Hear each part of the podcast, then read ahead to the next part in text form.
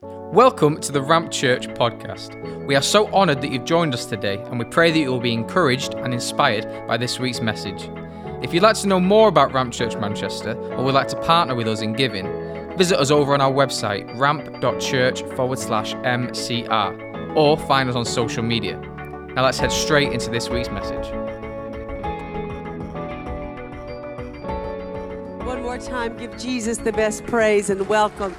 Everything to you, Lord. Everything to you, Jesus. We love you, Jesus. We thank you, Father. Lord, we love your presence more than anything in this world. We acknowledge you. We thank you. We drove to this building this morning and I flew here to just be with you above everything else. Lord, above it all. The fellowship is wonderful. The food of this city is wonderful. but you are better. You are better. You are greater. You are everything that we live for. You are. Jesus. We came to hear you this morning, Holy Spirit. So speak. Speak through me, Lord. Give me, give all of us in this room ears to hear what you have to say to us. You always, you always speak when you find ears that are listening. So here we are. Here we are. We love you, Jesus. You're the Lord of this atmosphere. You are Lord of our lives. In Jesus' name, we say, Amen. Amen. It is my honor to be with you. Thank you for coming. I came the furthest, but thank you. Some of my sweet front porch friends, where are you? I see you scattered around this room. You know who you are when I say that. And I met one of them a few minutes ago that had driven two hours to be here, and some others that, that came today. It means the world to me. We have a connection in the spirit, don't we, ladies? And, uh, and your agreement, even this morning, matters. So thank you for coming. Thank you for sharing the front porch with me. Whether it's in Alabama, in the valley, in the, by the creek with, with Palmer, ladies, we know who Palmer is, or standing in this room. Thank you for coming. And Ramp Church, wonderful to see you. Wonderful. My sweet Sanja, all of you, I just, I'd love to call all of your names, but to all of you, thank you for being here. Such an, such an uh, special day, our fourth birthday. I remember four years ago, you know, from the very beginning of this word concerning Manchester. God has been in every bit of it. And every time I come to Manchester, I feel like I'm in this prophetic swirl of God. God has an agenda for this city. We're going to talk about that in a few minutes. But before I do that, to these wonderful pastors, again, thank you for coming. And it's our honor that, that you would come and uh, we are with you. We are believing with you for your harvest in Jesus' name. James Aladiran, Becky, my, I see you as my son and daughter. I love you so much, both of you. I love you deeply. To Clay and Olivia, these precious interns, oh my. Clay and Olivia, oh, these, this couple, I don't know what we would do without them. Lord, may we never have to do without them till Jesus comes. Clay and Olivia, you know who I'm talking about, right? This beautiful girl that led worship this morning, and her husband's around here somewhere. And James's sweet sister leading worship too. Olivia, Victoria, stand up, Olivia. Don't you love this worship leader? And Victoria, where are you, sweetheart? These this worship team, amazing. Thank you. These, let me just brag on my kids for just a second. I am a mother, all right? This band, oh my heavens, these musicians, what in the world? Incredible, incredible, incredible. I love it. And uh, I just, you know, Manchester, you're already getting spoiled. These guys are great. And it is a blessing. I love seeing people give their gifts that God has given them and they give them back to God in worship. So thank you for doing that and serving this mission to all these musicians and singers and the cameraman. I love seeing this cameraman a while ago. He was in here dancing. I thought, what kind of a shot is that going to be? I'm not sure, but anyway, hopefully people watching on Zoom, they'll just be jumping too and won't notice it, right? At home? Joe and Stacy, I can't talk about you without crying. I just, this morning, I felt so emotional with gratitude and love. I hope I can even get through this word this morning. I'm not a crier, believe it or not. But when I see the fruit of their yes, and that's you, and that's His glorious presence, I found something about God. When He smells sacrifice, when He smells basically flesh burning from our willingness to pick up our own cross and follow Him without fail he comes to consume a sacrifice that's been fully given to him. And I walked in this room this morning, and immediately he was here. And I knew that he is responding to a great sacrifice of many of you, but especially this couple in the front row and their children. And just thank you, Joe, and thank you, Stace, for everything, for every hard day for every sacrifice that you have made to be a part of the vision and the heart of God. Would you tell Joe and Stacy thank you?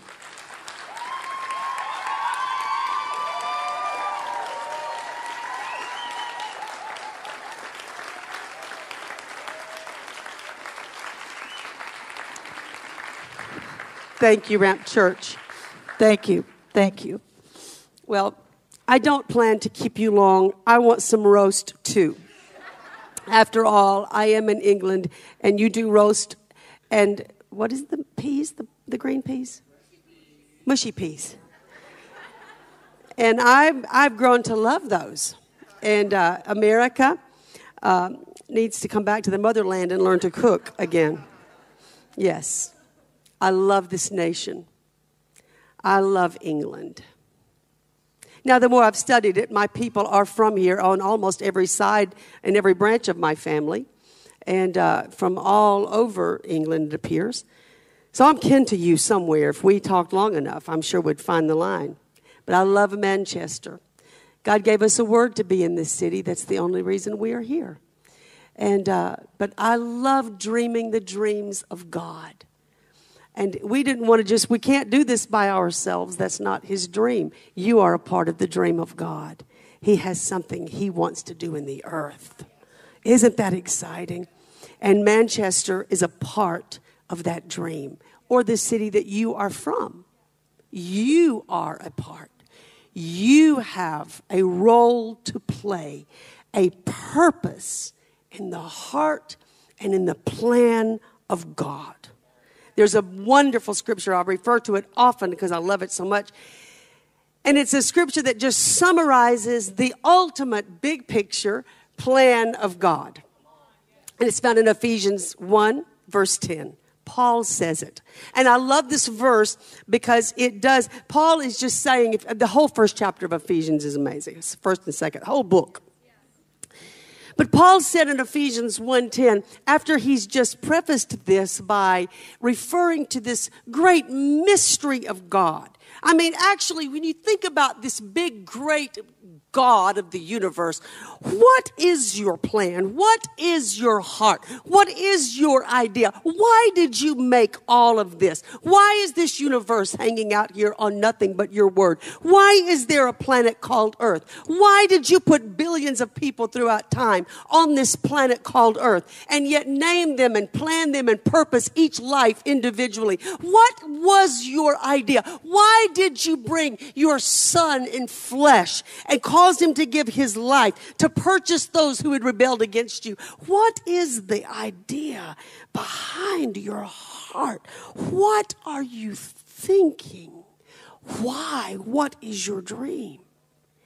And Paul ref- references that when he says, All the prophets have always wondered about this great mystery of God. Then in Ephesians 1:10 he says it he says, and this is the plan. This is it. Paul's going to summarize the plan of God, the eternal plan of God, in one sentence. And he says it like this in the New Living Translation.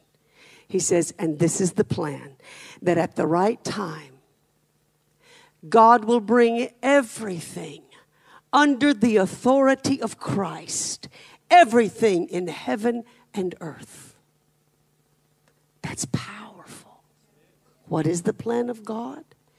Everything in all of time, including 2021 and the craziness of our world currently, yet everything is pointing straight toward nothing but Jesus and the authority of Christ and the lordship of Jesus. Come on, He is coming. He came, He died, He rose, He left, but He promised, I am coming again. And when He comes, the Bible says He has given, been given a name that is above every name, that at the name of Jesus, every knee will bow. Come on. Everything in heaven, everything on earth, and everything under the earth. And every tongue from Adam until the last man born, every tongue will confess that Jesus Christ is Lord to the glory of God the Father. Give God praise if you believe that right now. Hallelujah. Hallelujah. I believe that. Earlier this spring, I had an interesting thing happen to me. I've shared it with Joe and Stacy and my team. But it's a word that shook me. It's a word I've been living on the last few days, months, since spring. And it was this I had just gotten up. I had just, I had just, I woke up and I had just stood up from my bed. When I stood up, I heard, I heard a voice as though it were coming from my left side. It was that clear. And this, this is the statement that I heard. I heard the Holy Spirit say to me, What I've told you to do, do it now. Time is of the essence. What I've told you to do, do it now.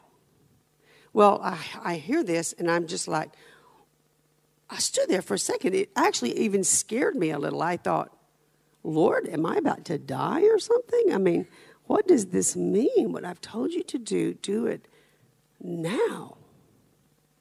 And even the voice itself had an urgency in it. I went to the ramp that we have in Alabama we had gathered for morning prayer. I had four of my intercessors at the door. When I walked in, they were just standing chatting.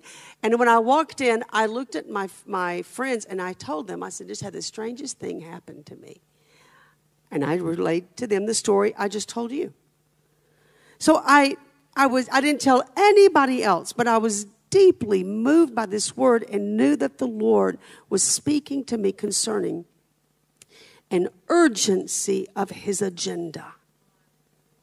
Well, I bore it in my spirit for a couple of days. A couple of days later, I get a text message from a gentleman that I rarely see. I see him every few years. I don't hear from this man. He is the pastor of a Southern Baptist church in Birmingham, Alabama. And I might hear from him. I'm not sick. Don't worry about me. I promise. Believe me, to be here, I've had three COVID tests in five days, and I'm negative, negative, negative, all right? I am getting over a sinus thing, but it's okay. So I hear from this gentleman who, like I said, I, uh, I have not heard from him in, in months and months. And out of nowhere, I look down on my phone and I have a text message from him. And I've learned that when I hear from this man, it catches my attention every time. When I just see his name, I'm like, this is going to be a word from the Lord. So I look down at my phone. He's always straight to the point, no chit chat. He's always just right there. I looked down at my phone and it said, I was praying for you this morning, saw your face, heard this word to give you. What I have told you to do, do it now. Time is of the essence. So, I'm like, Lord, you don't have to tell me again. I hear you. I hear you.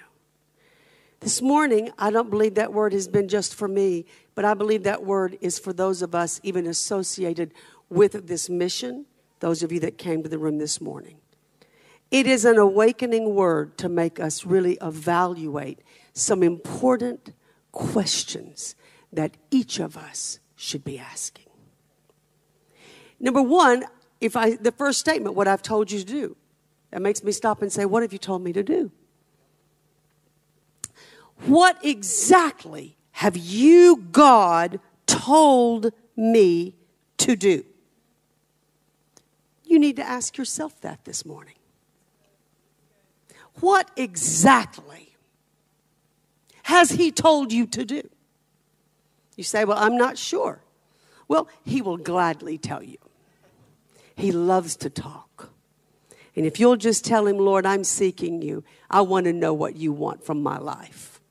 Because within that big picture of God, each life has an individual purpose that makes up this big picture of God. So we have an individual mission. Are you listening? We have an individual mission within a corporate mission. That's right. Yes. And even to the ramp body or whatever church that God has brought you to. You, we all have an individual mission within a corporate mission. Then when we all put all of our missions together, it's God's big picture. Come on. So what has God called you to do? What did he tell you to do? There was no person ever born on this planet ever without a purpose. Not one ever, ever, ever, not one. That was just an accident that God didn't know was coming. So I think about what has He called me to do? For Karen personally, besides some personal things I've got to take care of at my house, literally, I have two things that I know He's called me to do with the remainder of my life for focus. Just and, and, and it's important to simplify it down to the most important and prioritize it. For me personally, it was to to reach people, young and old, especially young, but we need we need the old too. I hope so because I just turned 61 this week. to reach people and bring them into the presence of God. That's what the ramp is in the States and in England. It is a place where we host and we prioritize the presence of God. And then once we do that, just as, as Joe said earlier, as worshipers and priests unto God, when you worship Him, He comes. So our, His presence is our priority at the ramp. Above everything and anything, everything, programs, agendas, or anything else, His presence is absolute priority of the ramp. I, I would shut down anything else that wants to get in the way of that. God, your presence, Lord, if you are not with us, then we have nothing. You are everything. You are the essence, the DNA of everything that we are after the presence of God. And then I know that when He comes, we just go outside and we look at people and say, Come in the room, come in the room. He's in the room. Come in, come in, come in. And then people walk into the presence of God. And it's what Olivia sang earlier. When He walks into the room, everything changes. Come on. Darkness trembles. Bodies begin to be healed. People begin to be delivered. The confused are brought peace. The bound are set free. Marriages are healed. Young people find their purpose and hope. Come on. When he walks into the room, everything, everything in your life, everything in your family, everything in your marriage, everything in your workplace, everything in your city changes. Come on. I want to live the rest of my life running after who He is, seeing Him more and more intimately, knowing His presence in my life, and then bringing people into that. So that's, that's what He's told me to do, number one. Bring people in my presence. Number two, He called me to raise up an army of intercessors. That's what Front Porch Friends are, isn't it? It's an army of intercessors. I don't have time to explain that to everybody here today, but I know that part of my mission is to raise up an army, really of young and old, but right now it's a lot of mothers that are praying mothers.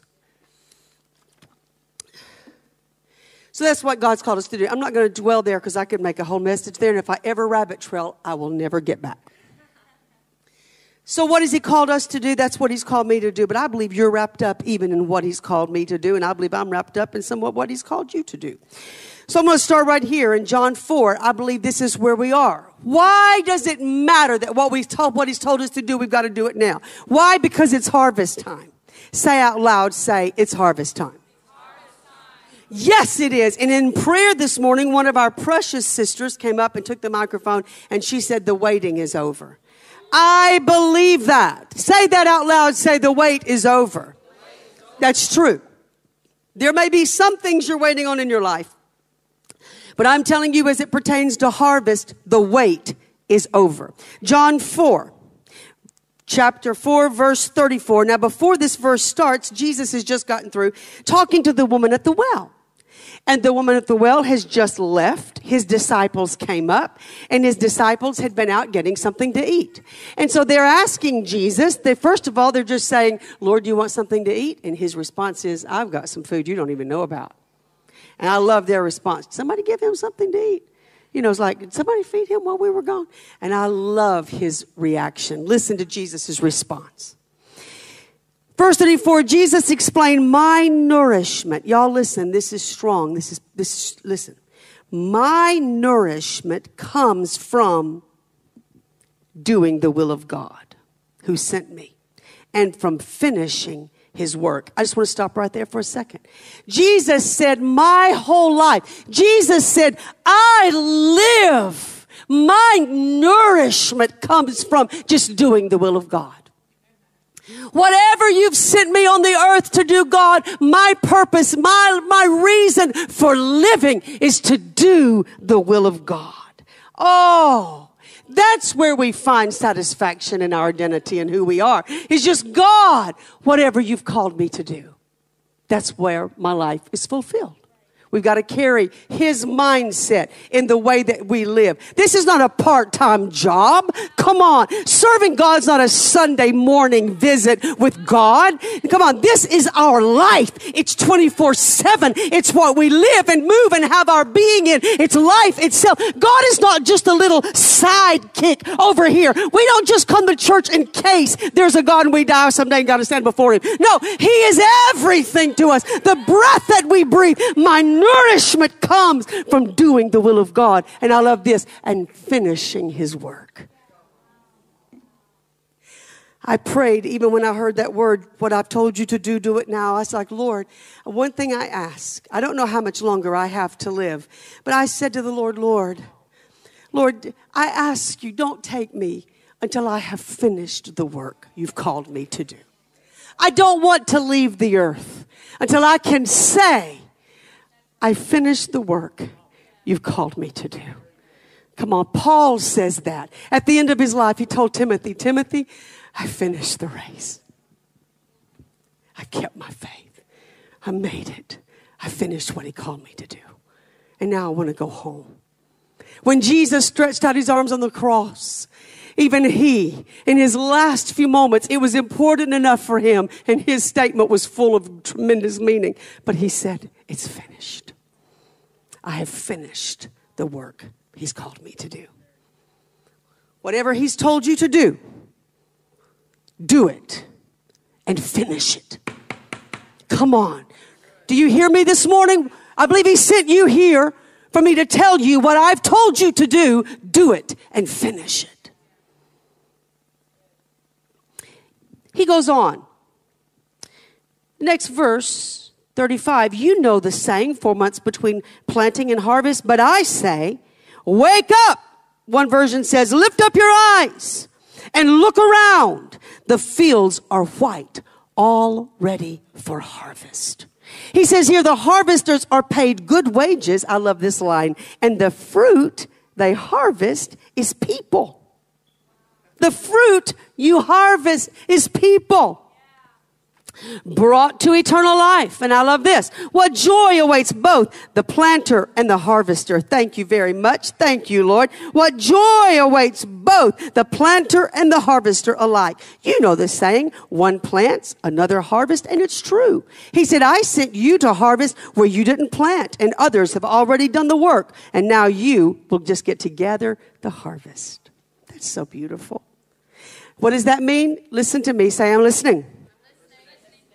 It means one generation building on another.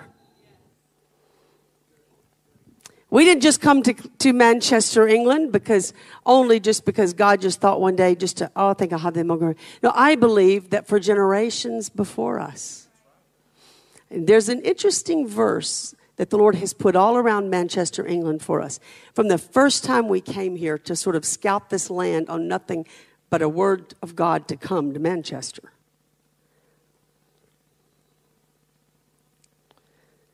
How many of you have ever heard that, just the, the word God gave us about Manchester? Raise up your hand. I want to see you. Yes, good, good, good, good. All right, good. How many of you have never heard the word God gave us to come to Manchester? And if you don't know what I'm talking about, all right, all right. Well, for the few that have not heard it, I'll tell you one sentence. When God, it was the most supernatural word I've probably ever received. I'm not going to tell you the story this morning, maybe another time. But one of those sentences in the word God gave us, he said that out of Manchester, out of this area, he was going to raise up an army of the young that was going to come with a loud shout that will cause the enemy to flee from this land and others. In other words, God has something planned for Manchester. And the same time God gave us the word to come here, James, you remember this, He gave us also a word that has become pivotal for us out of Deuteronomy 111. Every time without exception that I come to Manchester, I see this word. And here's how I see it it's just the number 111. I'll see it all over the place. It'll be on the back of a bus. It'll be on the side of the wall. It'll be on a car tag. It'll be on the room number of your God is always reminding me of the promise he gave us concerning this place. And this is that word. It says this, Deuteronomy 1:11, and may the Lord, the God of your ancestors, multiply you a thousand times greater and bless you as he promised. Manchester and England, and those of you that came this morning, that's your word. And that's why he's saying, I've called you to plant, harvest where other people planted.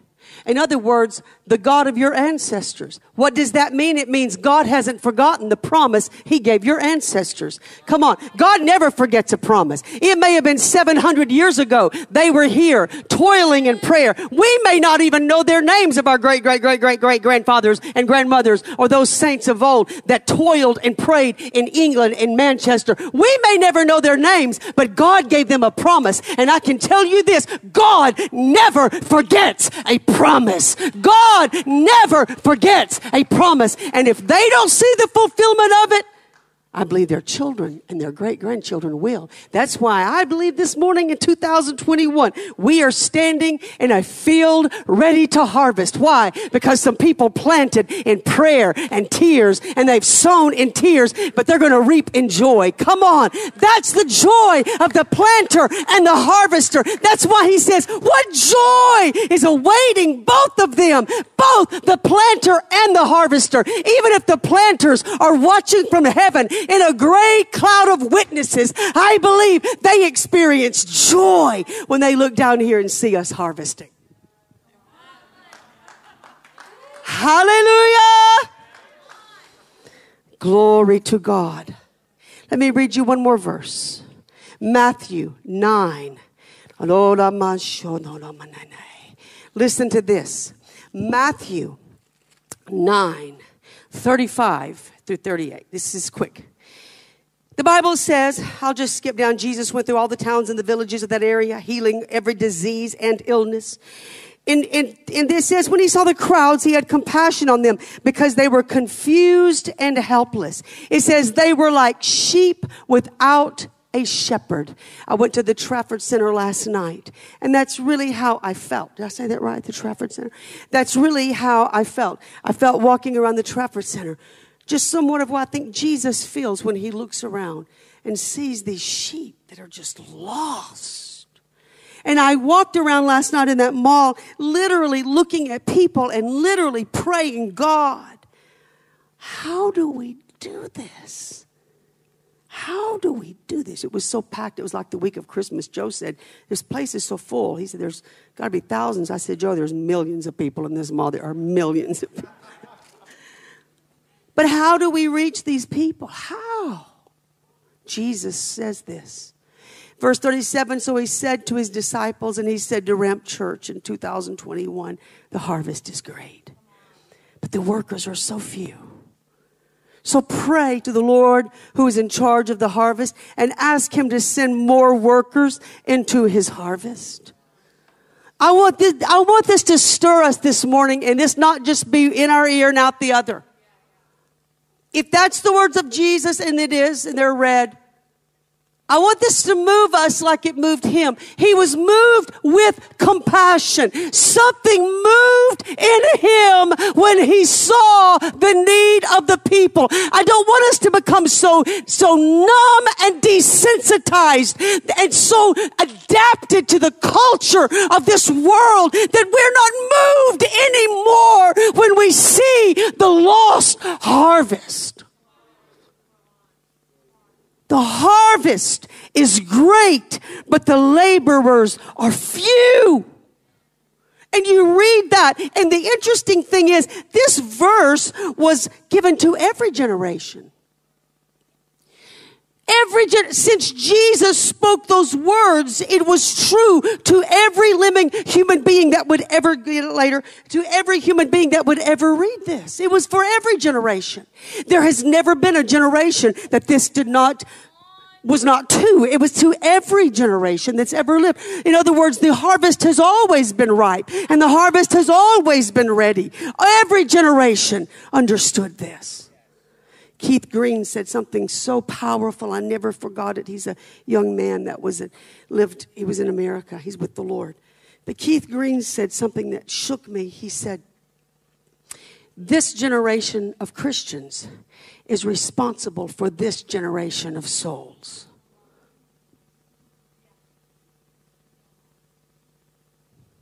Huge.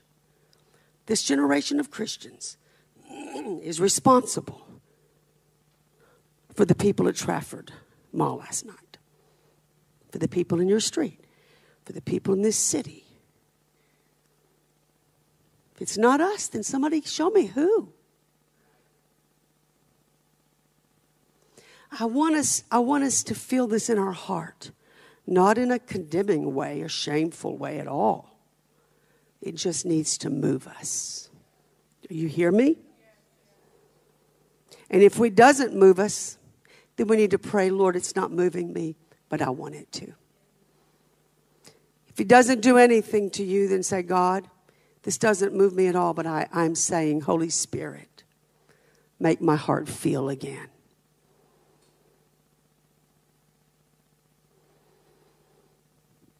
The harvest is great and abundant, and this is a massive job to do what God wants to do in Manchester. It's been four years. Four years, wow.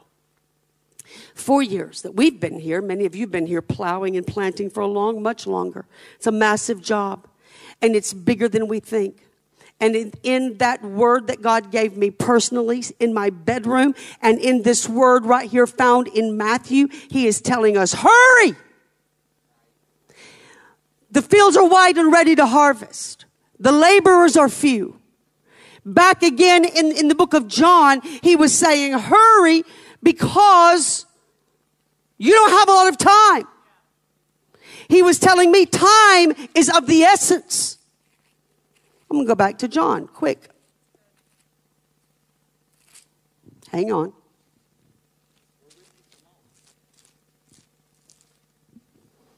In the book of John, he says, you know the saying, there's four months between planting and harvest, but I say, wake up and look around. In other words, Jesus was saying, you don't have time. You don't even have four months. In other words, he was saying, in planting, it's planting four months, harvest. Planting four months, harvest. Jesus was saying, another saying is four months and then the harvest. He was saying, but I say to you, lift up your eyes, look on the fields. They're already ripe. In other words, listen good. He's saying, if you will work with me, I'll do a supernatural work. Come on. I'll supersede time if you'll work with me. Why? Because his heart is so about souls. Come on, the clock is ticking. Second Peter said that the clock is ticking because he's just waiting for another soul. And he's saying to his people today, you don't have four months. You don't have time to waste. Come on. In other words, he's saying if you'll plant and depend on me, I'll give you a supernatural harvest. It's not plant four months and wait. And here's the deal. Here's the truth. In the natural realm, You've got a window of time to harvest. And if you miss that window of time in a natural harvest, your harvest is lost. The food, the fruit, the vegetables have rotted and they're gone. If you miss your window of time in the natural season, your harvest is lost. We have a window of time. Please listen. We, we have, we have. God, help me hear this. We have a window of time. And if we miss it, the harvest for our generation will be lost. Listen to me. In a natural harvest, if you lose that harvest because you weren't ready in its window, you can just plant again and start all over. Next year. But in a spiritual harvest, if you miss your window of time for that soul, there's not another chance next year. Because when they slip into eternity, the window of time is shut and it's over. But that's why Jesus was saying, You need to listen to me. You need to hurry. You need to hurry. You need to focus. You need to focus on what matters. The harvest is ready. I'll work with you to do a supernatural work. Souls are dying. I need to get through you. Come on. Can you hear that this morning? The harvest is ripe and the harvest is ready. And we've got to do it now because time is of the essence. When we look at the harvest field and it looks impossible, what are we going to do? Because Jesus said the laborers are few. It's a marvelous crowd this morning in Manchester Church, Man- Ramp Church, Manchester. Did I get that right? But how many people live in Manchester, Joe? 2.8 million. It's a big field. It's just a few, few laborers. That's okay. It's okay. God always likes a few because we got to have Him. Come on. We need more laborers. Come on, we need laborers. The field is ripe, it's huge. The harvest is great. There's just a few of us. We need everybody. We need all hands on deck. I don't know if it's this way here in, in England, but in America, I always am blown away when churches work against each other rather than with each other. When we've already got a few laborers, why should the laborers be jealous of each other? We've got this massive field to harvest. And we get laborers over here arguing over, you're in my field. You're in my corner. These few feet are mine. There's a field to harvest, a massive world of millions of. How foolish is it when ministries, when churches, what are y'all doing? Oh no, did y'all hear that church is in revival? Oh no, oh no, they can't be in revival. We've got the word for revival. Now that may not happen in England, but in America. Ministries, jealous of each other. Oh, God's using him in his field more than he's using me. Oh no, I've got to find something to talk bad about him about. See if I can stop his work. He's getting more than I am over there. And we're ignoring the harvest because we're arguing over foolishness. One time the disciples told Jesus, Lord, today we were out and we saw somebody over there casting out a devil and we told him to stop it because he wasn't with us. Jesus said, don't do that. Don't. He said, if he's, they're not against us, then they're for us. Come on. If they're not against us, then they are for us. Come on, if they're preaching that Jesus is the only way to the Father, let's get behind them. Let's pray for them. Let's encourage each other. That's why I'm so glad you're here. That's why I'm so glad you came. We are with you in this mission. We are with you. Come on, laborer. We want to bless you. We want to strengthen you. We want to help you. We say, go, go, go, go, go.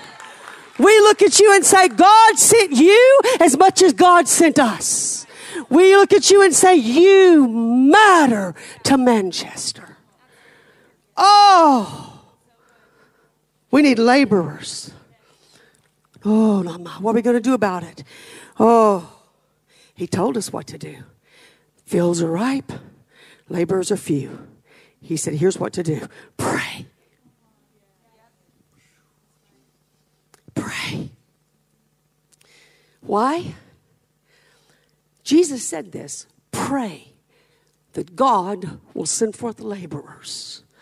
Now, that is the oddest statement to me. It's God's will to harvest the field. Why doesn't He just send laborers? Why do we have to tell Him to send forth laborers? He should just say, Why do we have to ask you to do what you obviously already want to do?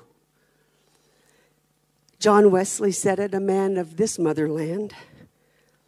John Wesley said this. He said, Because God does nothing in the earth except in response to prayer.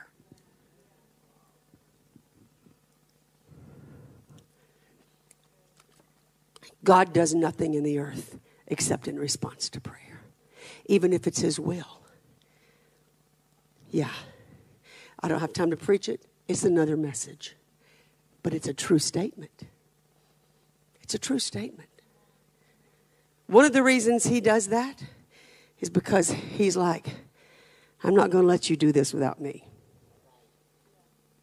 If I let you go out on this field and harvest it without prayer, you'll think you did it. And your work will be profitless, and then ultimately it will destroy you. You've got to live utterly dependent on me. Ramp Church, I'm telling you this morning pray. How are we going to reach those people at that mall last night? The people in the street in your office. How are we going to reach your family? How are we going to reach your family? First, number one, pray. God raised up a man here named James Aladiran and Becky, his wife, both of them. Why? To cause a prayer storm in Manchester. They've been praying for over 10 years, day and night. I can feel the difference from when I first came to Manchester to coming back now. You know why? They've been breaking up stuff in the heavens, in a furnace room, under the ground, stirring things up in the heavens. They can't get a lot of people to join them because a lot of people don't want the hard prayer stuff. Come on. But that's okay. God will take James and Becky. He says, I just need one. I just need somebody to get through. Just give me one or two. Come on. I can break open a city. Come on. If I can just find a man, if I can find a man that will pray, oh, I can change. Come on. He will save a nation if he can find an intercessor. Thank you, James. Becky, for that sacrifice. We are all benefiting from it. Your reward is coming, and it's great in heaven and on earth. I'm going to be almost finished now, winding to the end. I don't know what time it is, and I'm not looking, but I will be quick. He said, Pray for laborers. Pray for laborers. He says this.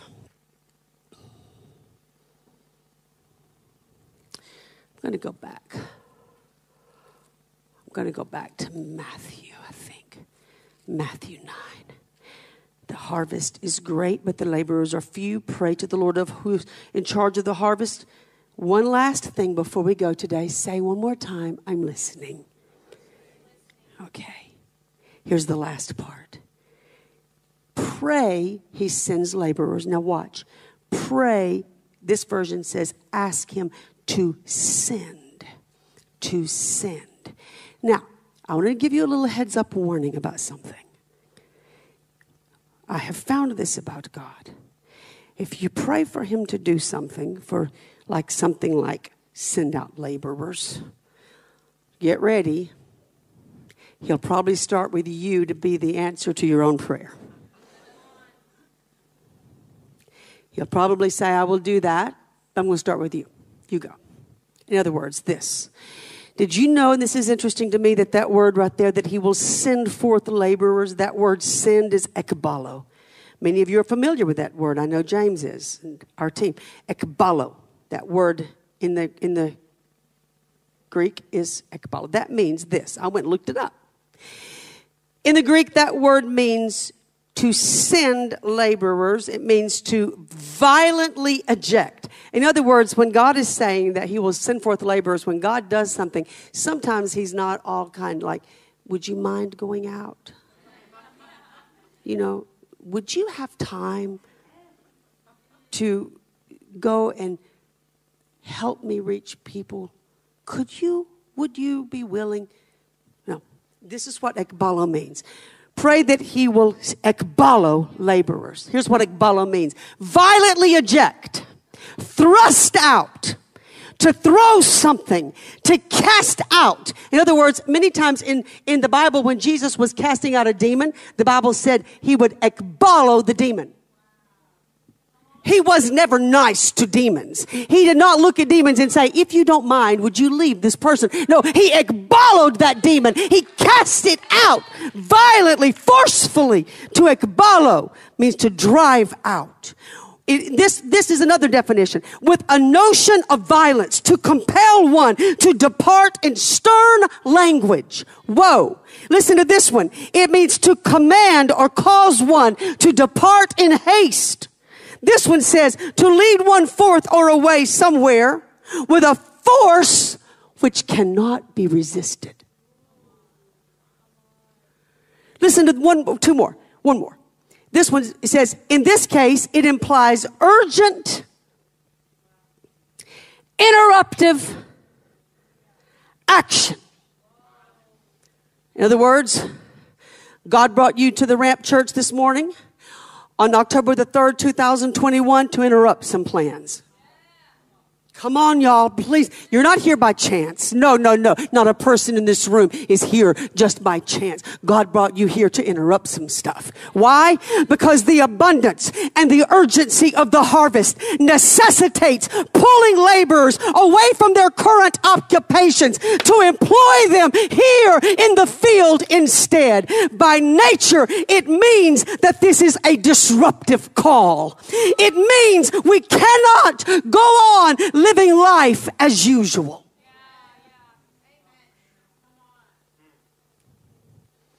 Would you come to the piano, please? We must pray that God will send out laborers, and then we must be ready to go when He calls. It's fascinating to me in this book. When Jesus said these words in Matthew 10, actually, Matthew 9, the harvest is great, but the workers are few. That's, that's okay. Send forth, pray that he would send more laborers into his harvest. Next chapter, chapter 10. So Jesus called his disciples together and he gave them authority. So the very people he's telling to pray, he starts with them. He gave them authority. Look at the next verse 5. And so Jesus sent out he ekbaloed 12 men to go change the world. So he told 12 men, You need to pray that God will send forth laborers. The field's too great. But I'm going to start with you. 12 men who ultimately gave their lives for the sake of his heart and call and mission. You say, How do I make that practical? It is a big picture. And it's a big field. And we're just little bitty with our little lives. How do I make that practical? I'll tell you quickly. Number one, start with this Jesus, this field is overwhelming, but send me. That's a start. And send others and other churches. Because in a natural field, if we were, if a big old, if we've had this huge farm, we would plant. I mean, in America, we have gigantic cornfields. And oh, my, my, you need all kinds of machinery. You need all kinds of equipment. So we need talents. We need gifts. We need machinery, which is other ministries. We need barns and silos, which is churches. We need it all. So pray send a lot of people, other churches. Then say, Lord, your word says your evangelistic plan is to look for a person of peace first. And when I go into a place, I'm going to start looking for the person that maybe you've sent me to today. So in your office or in your home or in your, if you just go to the Trafford Center, Go intentionally. What does it mean? It means my whole life belongs to doing the will of God. So, God, where do you want me to get gas for my car today? Because there may be somebody at a gas station. There was for me recently. I was getting gas for my car. Turned around. There was a boy sitting on the sidewalk. And I heard God tap me on the shoulder. Said, This is why you got gas here. So I was just able to turn around and talk to that boy for some time, minister to him. He was so lost, so lost. But before I left, though, he told me, front porch friends, he said, But my grandmother had a Bible. So she had planted a seed. He said, She's gone. He said, She died. He said, She died. But I remember her Bible. And then I knew why I was sent there. God sent another grandmother because that grandmother's prayers were still working for that boy. Come on. You live intentionally. Go to the grocery store intentionally. Yes, to get groceries, but looking for your person. Is it the person checking out? Is it somebody in the aisle that you pass? Is it somebody at the office that you just find out is going through a time in their marriage? But it just so happens you hear about their situation. That's Noah so happens. That's because God's tapping you on the shoulder saying, I need you to harvest right here.